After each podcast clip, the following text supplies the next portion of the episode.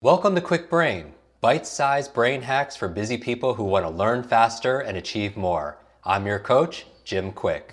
Free your mind. Let's imagine if we could access 100% of our brain's capacity. I wasn't high, wasn't wired, just clear. I knew what I needed to do and how to do it. I know Kung Fu. Show me. Welcome back, Kwik Brain. So, we know that flow is a state of optimal human performance. I mean, who doesn't want to feel their best and do their best? Some people call it the zone. But here's the question Can you live in flow 24 hours a day, seven days a week? What technology helps to train flow? How do you use breath and music to hack flow? These are just some of the questions we asked New York Times bestselling author Steven Kotler in this must requested follow up to our recent two episodes that we did with him about leveraging flow for greater focus and creativity. Now, if you haven't yet listened to the previous shows with Steven, I highly recommend you do that first. His latest book, called Stealing Fire, is a must read on elite mental and physical performance. Now, in this episode, speaking of fire, we ask him your burning questions, including how he cultivates flow in the first six hours of his day and his top three actionable ideas. Based on that, there's a one question in the um, in our private Facebook group that asked if you could live in a flow state, and I guess after you're going through those those four stages, I would imagine that would be very difficult because like once a month. I always say that, that I say this a lot, but once a month or so, somebody will come up to me and they're like, "Oh my God, Steven, you should study me. I, I'm always in a flow state." And you know, it, I mean, it, literally, it's been happening for years and years and years. And I, I used to not know, you know, I used to not tell the truth because I didn't. Finally, I just gave up, and I'm like, I've always, from that point on, I'm like, you know, there's a word for that. We call that schizophrenia, right, mm-hmm. or mania, right. So no, because you have what you can do over time as you train this up is, and you will certainly plateau. It's going to happen to the everybody. Like the best flow hackers in the world will find plateaus, but most of the time, what you can do is shorten the amount of time between flow states. You can compress the that over mm-hmm. time. So as you get better at it, you move through the cycle more cleanly. give you another example where people often go crazy wrong is the flow high feels so good, right? It's so not my ordinary life. It's so wonderful that they people hang on to it for you. They want to stay in that state for a really long time. And so they'll get into like thought spirals where they're following that thought out, and that thought leads to the next, and that thought leads to the next, and, right? And it's delicious when you're in it, but what you're doing is at the tail end of that is you're just exhausting dopamine supplies in the brain mm-hmm. and it's much harder to rebound so i learned it from gabriel garcia marquez josh waitzkin learned it from hemingway but you know most of the great writers say one of the best ways to fight writer's block is to quit when you're most excited right hemingway used to stop writing in the middle of a sentence like often in the middle of a word um, and the reason is by the time you've noticed you're most excited, right? You're probably deep into a flow state by that point. You're most excited. If you're most excited, that means there's a lot of dopamine and norepinephrine in your system. Well, dopamine and norepinephrine at peak concentrations only last 20 minutes. Why are TED Talks 20 minutes long? Because dopamine and norepinephrine are excited principal focusing drugs. They only last for 20 minutes, the flip side of this is why do you get exhausted watching a James Bond movie? Like the first 20 minutes is fun as hell and then you're really tired. It's because they've taken so much with the explosions, right? That's it's give me your dopamine, give me your norepinephrine. It's got a 20 minute shelf life, right? That's like that's the difficulty with it. So by the time you notice I'm most excited in this writing project, you're already flooded with norepinephrine and dopamine and like you're only it's only going to last for probably another five to ten minutes so you're not actually giving up that much and what you're doing is you're set, coming back when you come back the next time mm-hmm. you're fired up you were excited about what you were writing you you quit while you were in high performance mode so you don't have the bitter end like you also don't have the memory of failure because mm-hmm. right you quit while you were at your peak and right so it makes the next day easier it's all about stacking motivations mm. right? Because motivation is so hard. It's the game we play with ourselves all the time. So the easiest way to hack motivation is to stack motivations on top of each other. Oh, that's so beautiful. You're talking about building up energy reserves, and you can do it through your food and your sleep, mm-hmm. um, so that you have more energy to be able to access those flow states. What about um, technology? Are there any uh, any tech that allows you or supports us to be able to hack our flow states or get into access flow states? Yeah, I mean, I think there's tons of it. Right, we just came from a Nichol Bradford was here and gave just a great, fantastic talk on kind of the explosion in transformative tech, right, trans tech, and the tech is getting very sophisticated. You know, the brain hacking stuff all across the board, and for some people, it's amazing. I personally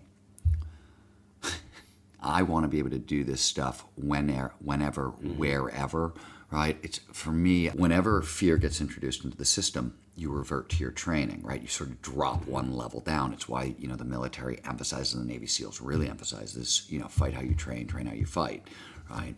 So that gap doesn't exist. So, like, there's great technology out there for focus, right? I mean, whether you're talking about, you know, HeartMath stuff is working really, really well. There's a bunch of different headsets. The Muse headset is the better stuff layering in all the time, um, and it's really it's an exciting, exploding field. And sometimes I, I absolutely use it, but I don't I don't try not to depend on it because I don't want to be tech dependent. I want to be able, you know, to really focus, you know, that intensely whenever, wherever. So I play with respiration more because it's portable. Yeah, because you, you carry everything along with you. What about what about music? hugely important for me. In fact, so I think it's Small Furry Prayer, the very first footnote. This is the playlist that I listened to during this book and thanked all the artists. I tend to make one to two playlists per book, and I just because it's the somatic address of the book, right? So like how does the what is the way the book should make people feel, make me feel, right? And so I find the music that mimics how I want the book to make me feel, and then I listen to it over and over and over While you're writing. While I'm writing, same thing over and over, the same you know, 12 to 15 songs while I'm writing. I was listening to a lot of Sun Kil Moon when I was writing Stealing Fire, I think, and a lot of Radiohead. Gets the job done. But What about? Um, I know a little bit about your lifestyle, but in terms of morning routines, people are always talking about their morning routines to be productive and Mm-hmm. such. Are there certain things that do you keep it basic as being Yeah, I- straightforward for you? Like, I- cult, what are you cultivating each day in terms of your habits or So- gratitude, meditation, I'll walk, journaling? yeah, I'll, I'll walk. I'll walk you through the first six hours of my day, right? And if ninety-five percent of my days start this way, and this is what works best for me. I like so when you wake up from sleep, right? Your, your brain's still in alpha, which is where I want to be for writing. My goal is to get from my bed to my desk fast enough that my brain is still in alpha. So I literally like that's what I do. But I'm at my desk writing. Usually, the coffee's brewing within two minutes of I'm awake, and I'm writing by three or four minutes. Like so, it's immediate. I I finish writing, and after my four-hour session, I take my dogs for an hour-long hike because that's the release phase, right? I want to refresh the system. Ex- little exercise-induced transient hypofrontality turn off my brain a little bit, but I don't want to spend too much energy because I've still got a lot of day. Uh, you know, I'll put my workout in towards the end of the day, but then I will come back from that, and that's and then it's breakfast. I find that the hardest, most difficult moment of the day is transitioning from breakfast back into work. So I usually go from breakfast into like a five minute box breathing kind of thing, and then I get back to it. So that's how I start it pretty much every day. Okay. Uh, Any anything that you besides coffee you No. ingest yourself? No. So just you really you wake up- dark, strong, massive quantities of Puerto Rican espresso. so you pretty much wake up and then within a couple minutes you're at your Um, yeah, You're in your I'm, office, I'm right there. Oh, and the one thing I left out, and you brought it up, I'm sorry. When I finish my writing session and before I hike the dogs, I always do a gratitude list. What does that right look like? then. Uh, for me, you know, the, the research on positive psychology, they like to do three things you should be grateful, and then you take pick one of them and write about a paragraph about it and explain it and why. That's they found that's the very effective gratitude intervention. I like to I like to list ten things I'm grateful for, and the reason the reason the gratitude practice works when you focus again the brain ta- its brain is always looking for negative stuff right? So if you focus on the positive it makes you feel safe and secure. If you i am grateful for x in my life right that's something in the win column what does it do? It lowers cortisol levels it lowers anxiety levels. Why does that matter? Well if you do something creative for a living like i do i want to lower those levels because i know too much anxiety is going to limit my creativity hmm. right? It's going to limit the pattern recognition is going to screw up my day. So it's writing, gratitude list, hike, which again resets, lowers anxiety again, and then you know feed the system. It's amazing. So, uh, as we end here, what are what are three things you recommend for somebody listening to be able to to train their focus or to access those flow states more regularly when they need to be a high performer? The one is really simple. One is you're going to need 90 to 120 minutes of uninterrupted concentration, and for most people, you need to have the conversations. If it's you're looking forward to work, you got to talk to your boss, talk to your coworker, say, look, this is the high performance science. This is, you know, what I need to be at my best. Know that I'm doing this. Know if I've got a sign on my door, like I'm doing this for the company, for the organization, you know, mm. that sort of thing. If you're going to steal that time out of your marriage or your relationships, have the conversations ahead of time because the guilt, all that's emotionally taxing, it's stealing energy, right? You're robbing calories from your brain that you'd actually rather mm-hmm. deploy for focus. So have your conversations. I think high performance work requires a lot of conversations, a little more transparency than we're used to. You have to tell people around you what you're doing. Second thing is is you should be training your focus on a, on a daily basis. You should be trying to like, okay, now I can drill down for nine minutes. Tomorrow it's going to be 10 minutes the day after, you know, and you go up really, really slowly. And the goal isn't to get there overnight. The goal is to say, okay, this is going to be a five year process. The long time horizons for change are really helpful, mm. right? The flip side is we were talking about stacking motivation, stacking focus. Train risk. Train, Train risk. yourself to take little risks every day. If you're shy, go talk to strangers every day. You know, strike up conversations or do something every day that just scares you a little bit because so much of success, whether you're talking about you know creative success or financials, whatever it is, you're going to have to learn. You're going to train the lean in muscles, the risk taking mm-hmm. muscles. And I, I always say that the best among us always seem to have cultivated what I call the habit of ferocity. Like when faced with any situation, they automatically lean and they automatically dive in, and it's it's great. They've taught themselves to do it, so they don't they don't even have time to get nervous about it because mm-hmm. they're diving in. It's an automatic response. That would be my third thing.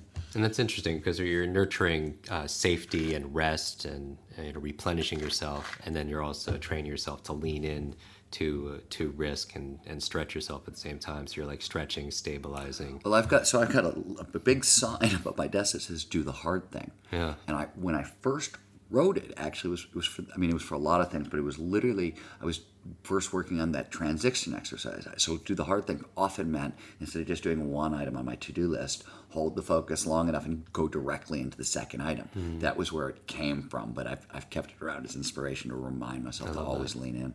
I love that. I highly recommend everybody gets a copy of Stealing Fire and also a copy of uh, Rise of Superman. What's the best way for people to who want to go dive in more to connect with you or find yeah, out more about so, your work? Yeah, so uh, even StevenKotler.com, Kotler, mm-hmm. Stephen Levy, Kotler's K-O-T-L-E-R, um, or theflowgenomeproject.com. Absolutely. And if you actually want to talk to me, Twitter is actually, I tend to respond yeah. on Twitter. I don't tend to respond on any other whatever, but you can actually find me on Twitter sometimes. That's fantastic. Steven Kotler, thank you so much for joining us for the Kwik Brain Show, and uh, we'll catch you in flow. Thanks, Jim. Fun to be with you. I hope you enjoyed our question and answer with Steven. His Twitter is at Steven underscore Kotler. That's K O T L E R. And if you like this episode and want to go really deep in focus and flow, I want to invite you to join our Kwik Focus Blueprint program. In just 10 minutes a day for 30 days straight, I take you by the hand and walk you through exactly how I get into my focus zone to do everything from learning faster to turning my to do list into my to done list. I mean, it really is how to get things done. Just go to kwikbrain.com forward slash focus, and you will get a very special rate for our Kwik Brain listeners. That's kwikbrain, K W I K brain.com forward slash focus. Want to double your brain speed and memory power? If you'd like to learn rapidly and get ahead faster, I'd like to give you my brand new Kwik Brain Accelerator program. You will discover exactly what I teach my clients to learn, read, and remember anything in half the time. There is no charge, it's my gift to you for being one of our subscribers. That's kwikbrain.com. I hope you're enjoying this episode. And if you want to go deeper with many of these authors that we have on our podcast, these experts, I want to invite you to join our Kwik Success program. This is our monthly lives that I do, where I teach something brand new that we haven't taught before, answer your burning questions, and also we have something that people have been requesting for many years a quick book club. This is your Limitless Book Club, where every single month we read a book together, uh, like a book provided by this author. And then we get the author to come online and join us for a one hour uh, share going deeper in these strategies, how to put them into practice. Uh, I share my five tips for how to memorize things out of these books. Many people want to read a book a month or build up to that, and this would be the program. So if you want to join, just go to kwiksuccess.com and get your spot and join us live and get to meet these authors very uh, up close and personal. And uh, back to the episode.